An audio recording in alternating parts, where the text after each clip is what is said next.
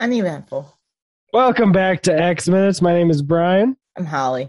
and this is the podcast that breaks down the longest running superhero franchise to date, one extraordinary minute at a time. This is X2 X Men United, minute seven. And Ali, well, I just got to say, uh, around the first half of this minute, when Wolverine keeps looking at the wolf, I don't know what it is about it. Maybe it's just how fucking high his hair is. The angle makes his forehead look so big. It's like one of Tim Burton's stop motion activated uh, animated characters became a real boy. I don't know because at the end of the minute, it looks so much more natural and not I- I fucking agree back with bat shit, and his Every every forehead saw doesn't look face, extended. It felt like I was looking at you know when they do the de aging CGI. hmm That's what it felt. It felt like it felt fake. So every time I saw his face, I was like, "What's what's?" Ugh. Yeah, something about that. I think it's just his head's leaning forward a little bit, and like one mutton chop looks a lot bigger than the other one, and the hair is so high, and his forehead. I don't know why his forehead looks bigger, but it looks like they stretched out his forehead even more. And and then you go to the end of the like it. minute, and he comes in, and it just looks like Wolverine from X One at the end of the minute. But before then, it really does look like how how a caricature artist exaggerates features, or Yeah. literally like a Coraline movie, or oh features- god, you know how like character features are exaggerated. yeah. Or Nightmare Before Christmas, I'm just like that. That that something's not right about this. Something's something's not right. Um, yeah, it also looks like his beard's a little shorter at the end of the minute too. Just a just a sketch.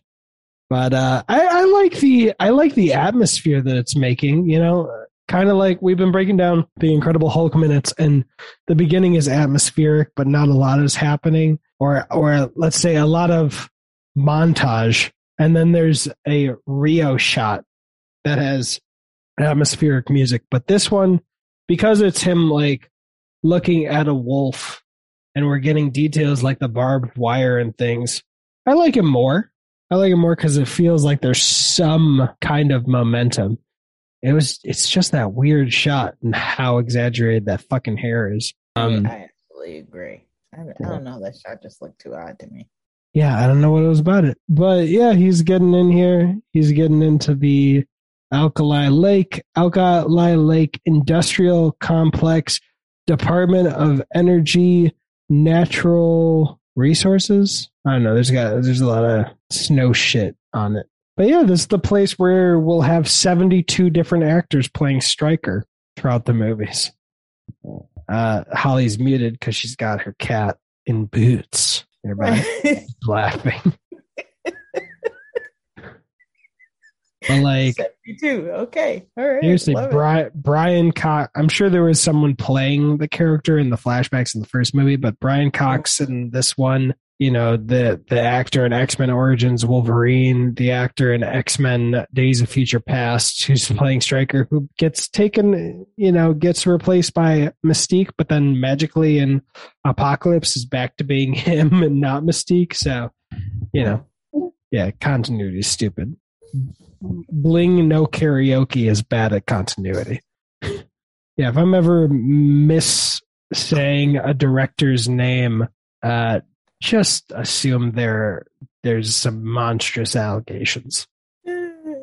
Speaking of which, Joss Weevils did an article in Vulture about how you know defending himself. Yeah. Every, everybody's lying on him. Yeah, he had to have sex with those younger actresses. He had to cheat on his wife. Gal Gadot's la- first language isn't English. She misunderstood. Uh, Ray Fisher, he cut his story because it wasn't working. Not because he's Yeah. racist. Could I have been a nicer showrunner? Actually, I think I'm one of the nicer showrunners. The fact that I was bragging years later about making a female writer cry twice in one meeting, that was me being the nice, one of the nicer showrunners. It's, it's kind of like Benedict Cumberbatch in 12 Years a Slave being like, I'm of the nicer slave owners. Like, technically, he was. Ah, technically, he tried not splitting up the family, but you know, you know, you know, you know, you know, you just can't. There's just They said uh, one of the nicer slave owners doesn't mean you're a you know a good a good person. That's all I'm saying. Maybe there's a bigger issue with showrunners. We need to, you know, if you're the nicer ones, so oh my god, maybe we need to deep dive into that. Yeah. oh my god. Uh, okay, Madge. hey, Madge, don't you agree? Who's Madge? Is Madge one of the the sisters' names? Madge and, well, just you know, there'd be like Madge and Marge, just these two old ladies, these two old chain smoking ladies. I was pretending About- to be Marge Simpson's sister. Well, yeah, about the same. All right. Well, anything else for this minute? No, uh, All right. Well, that was it. It was a minute. Yeah, we started with exciting orchestral. Then uh, whites only. I got my zoom What, what did you say? in the whites only house. I was gonna say, but uh, when I started singing that really loud, my Zoom asked me, it, "Are you playing music?" It's telling me set up professional audio and audio settings. Not Was me It, you know what? It it changed your audio because you you sent you're much your voice is much lower than it was before you started singing. Wait, really? Yeah. I can't hear. Okay, my- now okay, now it's brought it back up. let me yeah, let me after- click on this link in audio settings. That's gonna be hilarious. When you yeah, when How you does- when you started singing, it had went down. But then when you started speaking, it was still down low. like volume or pitch? Volume. Oh, Volume. automatically adjust microphone volume. No, thank you. There you go. Do I sound louder or no? No, you, it went back down again. Okay, I'm gonna hit automatically adjust microphone volume because I shouldn't be doing that in the middle of this. Okay, that's that and that's how you've been sounding. Is Okay. like this right now. Okay, well, I didn't know I could automatically adjust the volume level on this. I thought you meant like all of a sudden it changed the pitch because I went oh, oh no. So I was like, no, I'm talking like this. Ah, blah, blah, blah, blah, blah. I'm Vin Diesel. Hey. well, look at the end and look at his belt buckle. What do you think that belt buckle is? At the who? Wait, now I have to. Yeah, you have to look at the minute for the first time. I do. I gotta. I'm gonna try to get that thing to pop up again. I'm at the end. Nope, not working. That was pretty funny. What is that? Is it a tree? Is it a wave? honestly my first thought was that is a it's like a native american headdress i'm like oh no A whale? a whale a whale at a casino I, I don't no know. i have no idea Mm-mm. yeah cool snow ice shit Clue? No, no clue. creepy hair to normal hair fucking unsettling he's less denim dan than the first one I don't know. I like this. Uh, you know, I don't know. I just uh, I liked him better in this one than the first one. Although I was, uh, uh you know, I, this movie bored me with the whole Gene thing. oh the love triangle Yeah, yeah yeah i think he has The- more of a story probably in the first the one love who gives a shit. Yeah, basically.